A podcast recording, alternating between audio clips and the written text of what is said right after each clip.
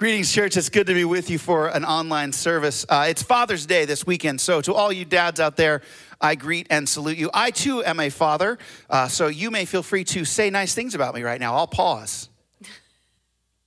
Okay, good. Um, hey, listen, we are praying together as a church that coronavirus would continue to recede, that the uh, regulations would be re- just lowered and downgraded so that we could all be together. It was absolutely wonderful to have a, a good chunk of the church back in the building last week. Can you join us in prayer that, that God would just heal this virus, that it would go away? I think we can be unified in that. Amen. I look forward to being back fully with you, church. And in the meantime, let's stand up. Let's praise the Lord together. He has done great things. Let us honor him accordingly.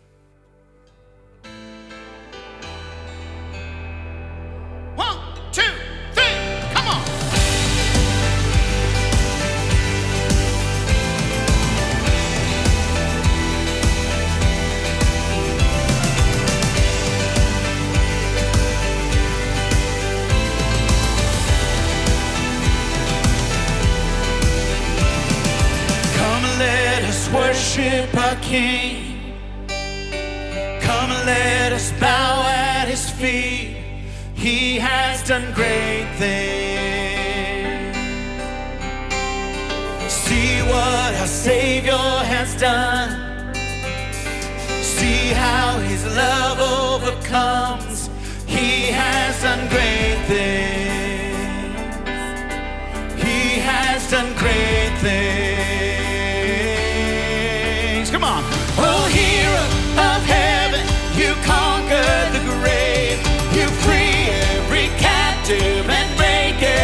every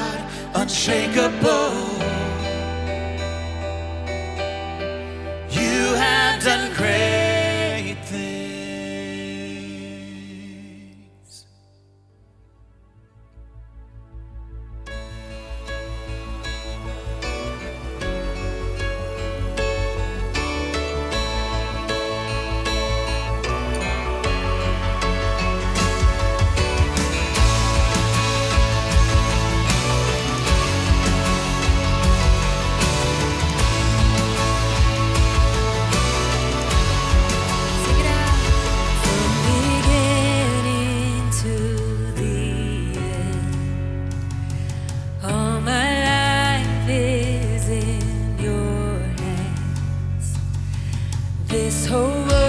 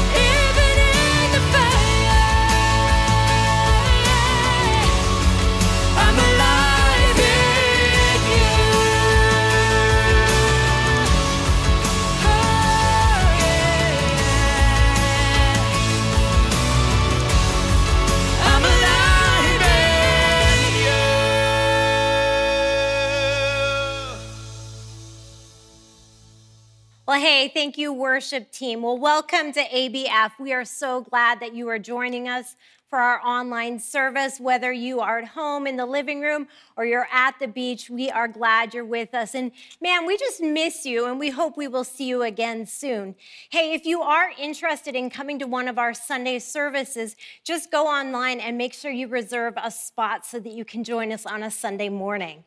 Well, hey, we love hearing from you. So if there's any way we can connect with you through prayer or if you have, you know, any concerns, we'd love to hear from you. And you can text us at 97000 and just let us know what's going on and how we can support you. Our staff team and elders, we love to be able to pray for you. Well, I am super excited for our women's courtyard gathering. We have one of those coming up this coming Monday at 6:30 p.m. and that's on our campus at ABF. This is going to be a great time, a casual time of Bible study and just connecting with one another. So I hope all you women, we see you on Monday night. Well, we've got some ABF summer fun days happening, and you can check our website for the calendar of what's coming up. But we've got one on the calendar for June 27th. We are meeting at Zuma Beach between lifeguard stand 12 and 13. So see you that day as well. Well, our student ministries, we are back in person on campus. Our high school ministry is meeting on Wednesday nights at 7 p.m. And our junior high ministry, our summer time is 6 p.m. to 8 p.m. So we are excited to be back in person with all those student ministries.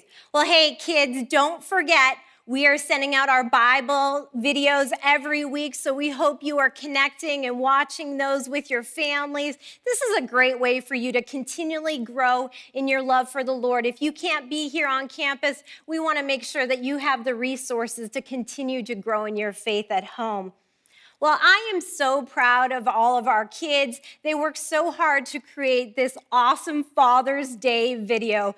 So I hope you will enjoy all these tributes and our bad dad jokes. Happy Father's Day. The top five things we love about our dad are he plays with us, He works hard. He's funny. he's really good at building things, And he protects us. Oh, hi! I'm trying to be like my daddy. He did surgery, and let me tell you how he is is awesome. He fixes people and their bones, and he is funny, and he gives the best best hugs. What do you love about Daddy? I love that he tickles me so much that I have to pee, and sometimes I have accidents. Love my dad because he loves me and he plays sports with me. He's kind and nice and w- wonderful. I just really love him so much. He's just a real kind person. Ha- happy Father's Day, Dad. My favorite things about Dad is when I play hockey with him, and how when he plays outside with me, and and when he when he plays games with me. I watch it with him, and I play outside with him, and I play fairies with him. Oh, you like fairies? Okay, now I love my dad because he makes good dumplings. I love my dad because he does everything for me. I love my dad because he brings me places. Like where? The beach. Oh, hey, didn't see you there. I like looking at Corvettes just like my dad. I love him. But seriously, I love my dad because he's a hard worker and he shares the gospel. I love my dad because we go on bike rides together. I love my dad because he spends time with me and he takes care of us. My favorite thing about my dad is how he's always helping me get better at sports and he's always playing with me. One of the things that makes my dad awesome is how he lets us watch movies that my mom won't let us watch. I like my dad because he tells good stories. I like my dad because he reads to me. I like my dad because he takes me fishing. I like my dad because he takes me camping. I like how my dad always wants to spend time with me. I like that my dad takes me out to play soccer. I like that my dad is funny and he loves sports. Hey, did you know that french fries weren't made in France? No, they were made in Greece. What kind of bagel can fly? A plain bagel. Ding! Why don't eggs tell jokes? Because they'd crack each other up. Here's a dad joke. Did you know that they're building a new cheese industry in Israel? Do you know what they're calling it? Cheeses of Nazareth. What do you call a deer with no eyes? I don't know. No idea. what do you call a deer with no legs and no eyes? I don't know. Mm, still no idea. That's a real knee slapper. Uh, so fun uh, for us to see some of the tributes to dads, and uh, just from me to uh, your home and wherever you're watching this, want to extend a, a happy Father's Day. And uh, so cool just to see, like, through the perspective of a, of a kid, a kid's heart uh, is beautiful. Even the dad jokes that we put up with. One of my favorite kid story, we'll start with that out of the gates. One of my absolute favorite kid story is a friend of mine. His name's Chet. He's also a pastor, and he was telling our family this story, and I just was dying about it. He had a just a beautiful little daughter. She was five or six years old, and tells the story of being at a dinner party. I think I've even told this at some other point as a church. But at this dinner party, uh, his daughter had uh, they had set up around the house. They had set up little bowls with peanut M and M's in them. It's just kind of snacks for people that are uh, eating and just enjoying their time together. And uh, one of the times in the evening, one of the guests needed to pull away to make a personal phone call or to receive a call. So stepped into one of the side rooms, and when he went in the side room, he saw this sweet little blonde girl sitting in the corner with a bowl of peanut M&Ms and she is like double fisting them as just pounding them as fast as she can. She sees that the man comes into the room. She looks up at him with complete seriousness and says, "Mister, turn around and forget what you saw here." Turn around and forget what you saw here. It just cracks me up just picturing this little girl just so intent in making sure that what was discovered was never exposed to others. And truth be told, each of us, if we're honest, have part of our lives that we wouldn't have other wouldn't mind having others turn around and forget what they saw. You know, each one of us have moments of impulse, moments of weakness, moments of immaturity, decisions that we know in our heart of heart have either offended God or both offended God and offended those we love. The amazing news is in today's section of scripture is that this isn't just a wish of a five year old girl. This is the reality that we have the judge of the universe that's provided a way to have our sins passed over sin leaving us blameless before a perfect God. Our text foreshadows that reality.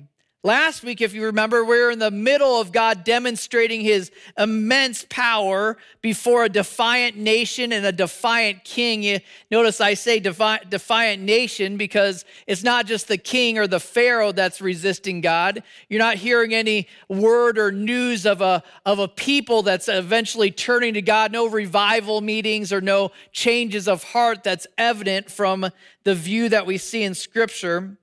But if you think about it, the, the plagues have been demonstrating to them who God is, that they do give an account to a perfect God, that they are responsible for their actions. I think they demonstrate God saying this simple statement I am real and this is serious. I am real and this is serious. Let me pray before we explore, explore this next section of Scripture. Lord Jesus, I thank you for this chance to be together and to study a bit of who you are through the story of Exodus. We ask that you would teach us through this, so you would open our eyes, that we have a broader view of the expanse of your character, of your love, your mercy, but also your justice.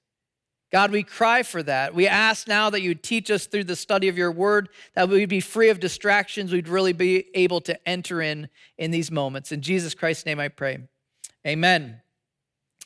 Well, we pick up this week in chapter 9 if you wouldn't mind turning me with turning with me in your Bibles. Uh, we're going to be looking at starting off with the sixth plague. We already covered the first five of those. I figured we wouldn't try to do all of them in one week, spread it out a little bit because it gets fairly intense. But if you'll turn with me to chapter 9, verse 8, and this is now the sixth plague, and it's introducing to boils as part of the plague. Verses 8 through 12. It says, And the Lord said to Moses and Aaron, Take handfuls of soot from the kiln and let Moses throw them in the air in the sight of Pharaoh.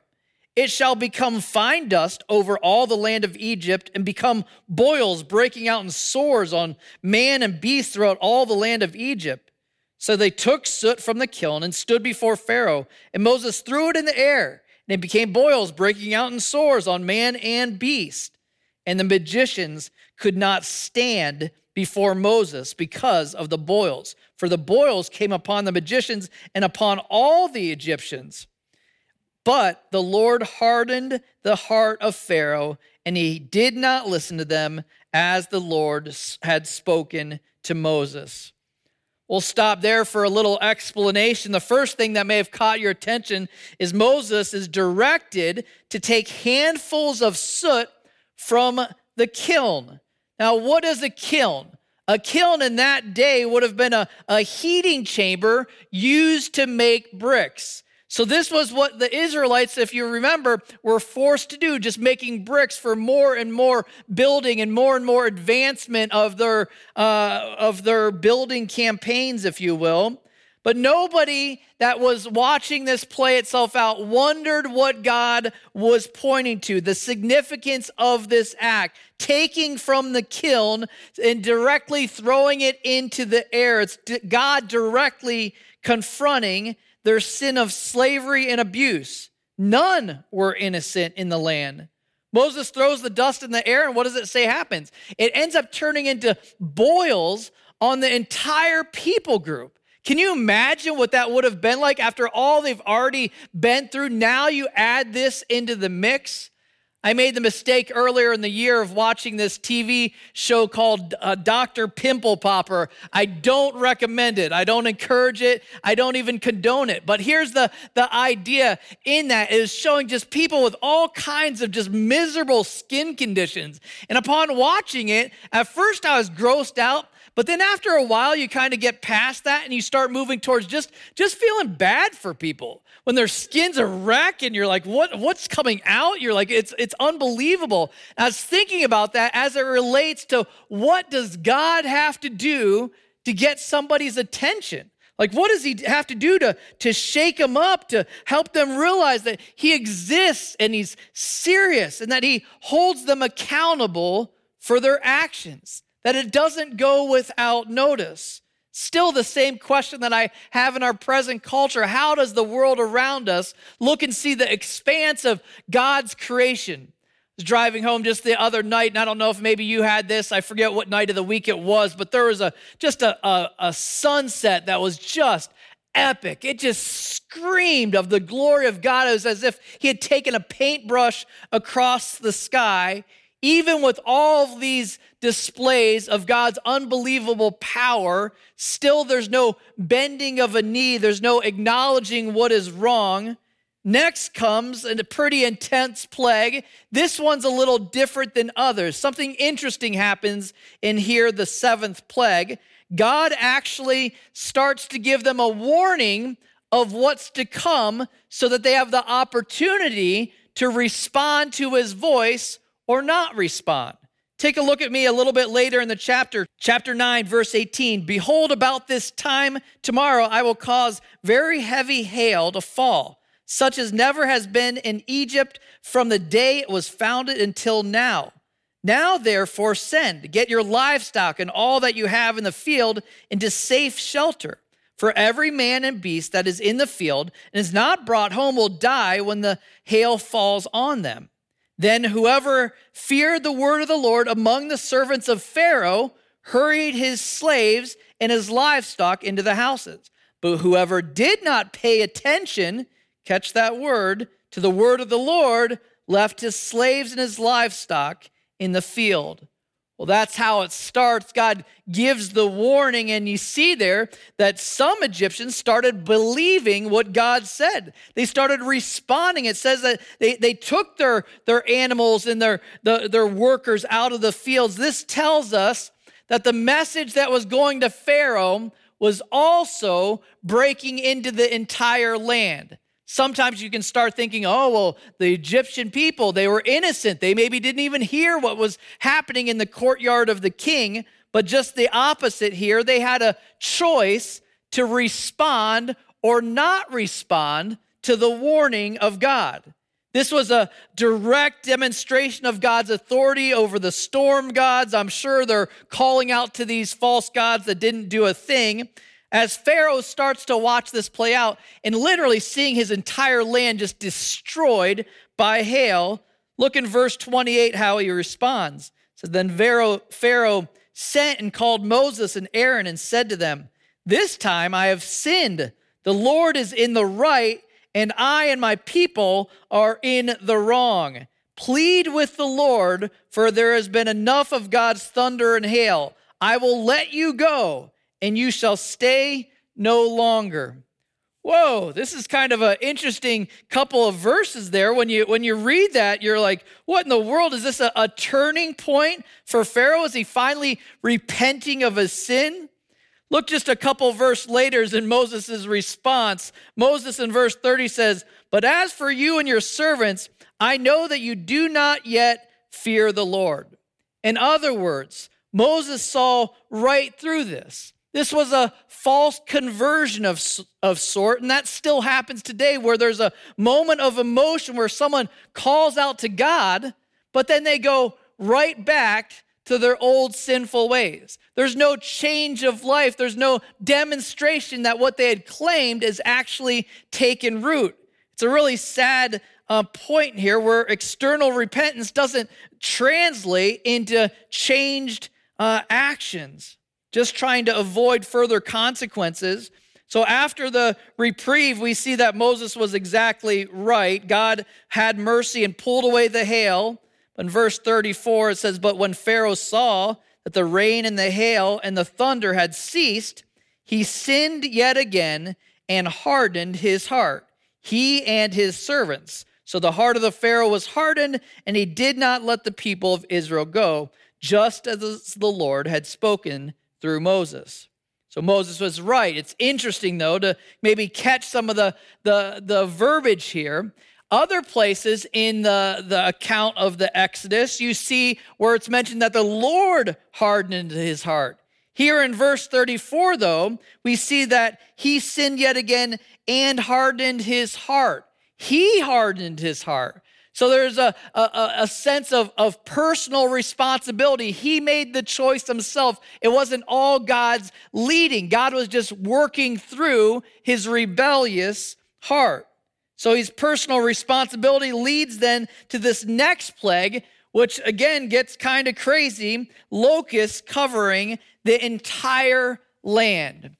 I don't know if you've been tracking the news a little bit in East Africa, the expanse of the amount of just literally billions of locusts that are just uh, destroying land right now. Now imagine there where the conclusion after the plague, it says, Not a green thing remained, neither tree nor plant of the field through all the land of Egypt. Nothing was left literally nothing. It's a one of those one of those plagues that's so destructive both disgusting and destructive.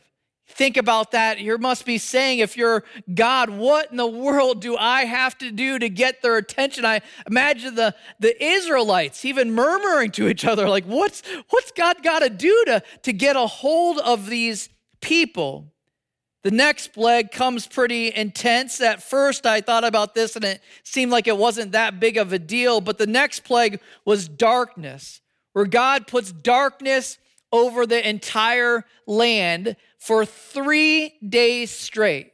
What do you think the symbolism there might be attached to as it relates to the gospel story? Three days of complete darkness. And in this picture, at first, I was like, well, that doesn't seem like it's that big of a deal. But you, if you've ever been in a scenario where everything is just pitch black, imagine that for three days, where all you're doing is stumbling around the rubble of everything else that's been destroyed the hail, the locusts, people still putting stuff, cream probably on wounds that are still healing from the, the boils. All of this in pitch black.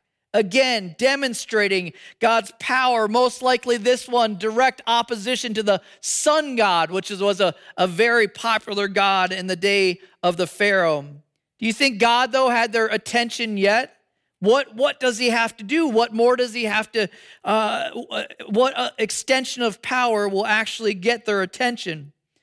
In chapter 11, we see another warning prior to the plague, kind of like he had done with the hail, only this one's a little bit more intense. This one's almost a, a Genesis type moment before the final plague, where Moses explains that every firstborn in Egypt would be killed if they do not let the Israelites free from the bondage of slavery.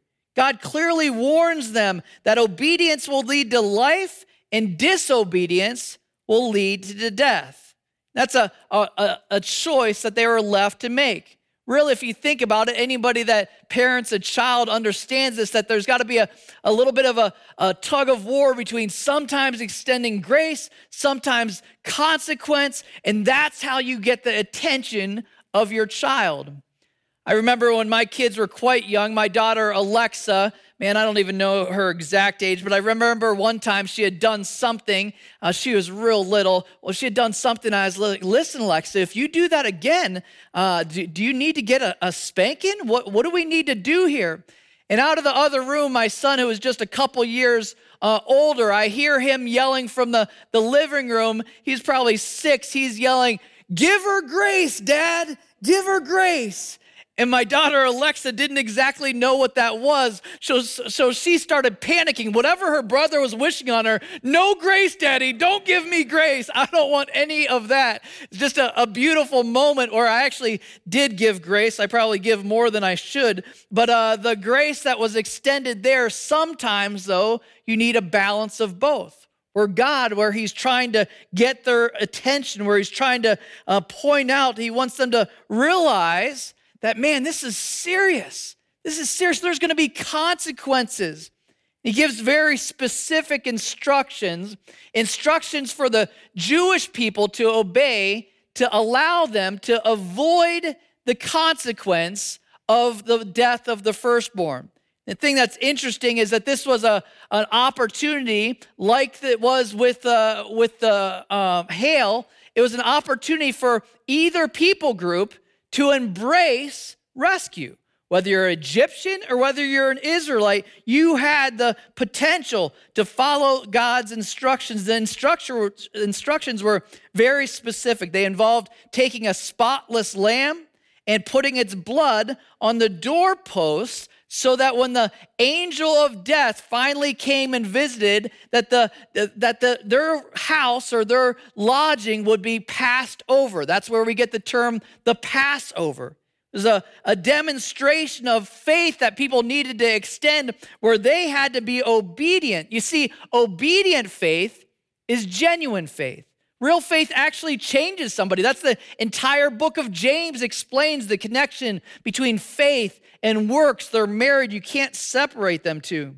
But like Adam and Eve, they had free will to respond, how they wanted to, to respond to this opportunity slash potential for disaster. God offered both grace to Egyptians and he offered consequence. Uh, one or the other, they had to choose. Would they take it? The Israelites, as we'll see, ended up obeying and doing exactly what was commanded.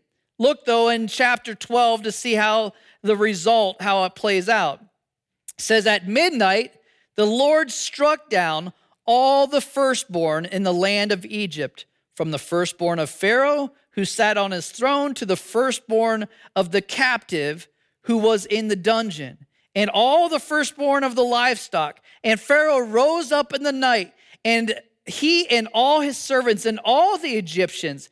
And there was a great cry in Egypt, for there was not not a house where someone was not dead.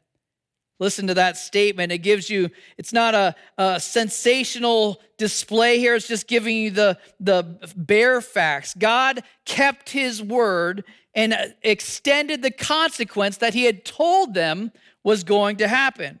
And you notice here that it doesn't seem, based on the verbiage, it doesn't seem like any Egyptians responded for the potential to repent and turn and, and trust in God's word. Instead, it says that every single house found someone dead in it. Now, this leaves us with a little bit of a, a tough section of scripture, to be honest. Let's be real here. This leaves us with a question. This is the, mor- the moral question How is God justified taking the lives of the firstborn? Although he owes us no explanation, his actions are explainable. It wasn't, it wasn't as if he hadn't already made a case for his existence. It isn't as if he had already hadn't already given them warning and then demonstrated that what he warned them about was going to exactly happen the way he described it. Nine different times they were warned about what was to come. At what point does God is God then justified to extend a penalty? Here's the thing is that our God would be justified in taking the lives of all people that have willfully rejected his leadership. As a just God, that would be within the, the realm of, of his ability, but it's only by his grace that some are rescued. The slaying of the firstborn just showed the gravity of our sin and the penalty that is owed. It reminds us that this is not a game. This is not a game. Our, our sin is a stench before a perfect God. So here, they, the provision was provided, the opportunity for rescue was there, but then they were left with a choice as to how they would respond. Now, for us, sometimes you're like, oh, I just don't like that version of God. But the more you reflect upon it, the more you dig in and think about it, we all cry for justice. We all cry for these people had been enslaved for 400 years. We would be crying for justice. We're crying for justice in the streets present day because there's something, as we've talked about in this series, that God's imprinted on our heart that desires that. When we don't feel like it's happening, man, we just want it all the more. So God demonstrates his justice ex- he exposes the Pharaoh himself who claimed to be God. This would have been a really a disaster for the Pharaoh, one losing his firstborn, but then also being the having his lack of uh, deity, if you will, exposed. He had, he had thought of himself as a God. He was known as the son of Ra, which was the God that they believed in. So he himself, all of a sudden, left in this moment of helplessness would have been exposed finally, maybe for the first time in his life, to his own humanity, that he wasn't a God, that he had to bow before Almighty God. Remember, God uh, opposes and objects misdirected worship, and that's exactly what he did in this circumstance. Think about the parallels of this story for us present day. There's so many. I could teach a whole sermon just on that. But you think about it the option to have our sins passed over, moving from slavery to freedom. See, the truth is, every single one of us is born into slavery, slavery to sin. John 8 34 says, Everyone who practices sin, that's all of us, is a slave to sin. Here's the problem with spiritual slavery is it's not something that you can necessarily see. We're often blinded to it. We look at our circumstances, we look at our life, we look at ourself in the mirror. There's nothing that appears to look as if you're enslaved. But scripture tells us just the opposite. But trying to tell the world that they're enslaved to sin is like trying to sell ice to an Eskimo. I use that expression because it's Father's Day and my dad used to always say that. Someday, though, the final plague, if you think about this, the final plague, the plague of death, eternity, That, that, that's coming for every single one of us. The death rate is still at 100%, but eternal death, as we saw there, can be avoided. Not through the sacrifice of a, a physical lamb any longer. We have the good news of the gospel message, which is actually that, that the Lamb of God, that the lamb of god was was was given on our behalf. I love when john the baptist finally sees jesus coming. What does he say about him? He says in john 129 behold the lamb of god who takes away the sin of the world. Or paul in 1 corinthians 5 7 refers to christ as our passover. You see our sin our mistakes demanded a penalty to be paid it demanded it. That's the what God has established all the way back thousands of years. It demanded a perfect sacrifice. And through simple faith in Jesus Christ, life-changing faith, I shouldn't say simple faith, life-changing faith in Jesus Christ, that changes everything. That changes that's God's desire that we would have our sins passed over because of the finished work of the perfect lamb of God. You see, through this entire story, we've been getting a glimpse of Pharaoh's heart. What does it always say? His heart was hard. His heart was hard. It, it was hardened. It got hard. And then he responded to this in a hardness of heart. But in Ezekiel 33 11, I love we see a glimpse of God's heart. He says this As I live, declares the Lord, I have no pleasure in the death of the wicked, but that the wicked turn from his way and live. That's God's desire in all of this. He, he provides the, the way out. He provides the rescue, and it's the opportunity for us to actually live out what that sweet little girl had asked for. Oh, just, just turn around, mister, and forget what you saw here. Can you imagine before the judge of the universe that Jesus says, Yes, I, I will turn around and forget what I saw here. I'll focus my attention on the sacrifice that was paid by my only begotten Son.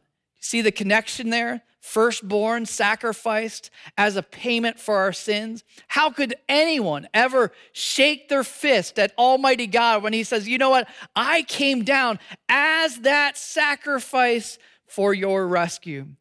My hope and our, my prayer going into this week is that that would be something that motivates, that compels you towards gratitude. Thank you, Jesus, for providing that rescue and also compels us, man, I need to get the word out because there's a lot at stake here. This is a serious life, and we do give an account to a perfect, almighty God. Let me pray as we wrap up. Lord Jesus, I thank you for this section of scripture and this picture of the Passover. The whole idea that our sins can be forgiven is an amazing idea. May we never get numb to that. May that we never get callous to that reality, the sacrifice that was demanded in order for us to stand perfectly before you. God, I pray for anyone that's in earshot of this message, if they've never bent a knee, if they've had a, a hardened heart, if they've resisted you for years and years, that this might even be the moment in time where they call out to you for rescue, acknowledge their sin, embrace your finished work on the cross as the perfect, spotless lamb. I pray that that would happen even in, in these moments as I'm praying. We pray this now in the strong name of Jesus Christ. Amen.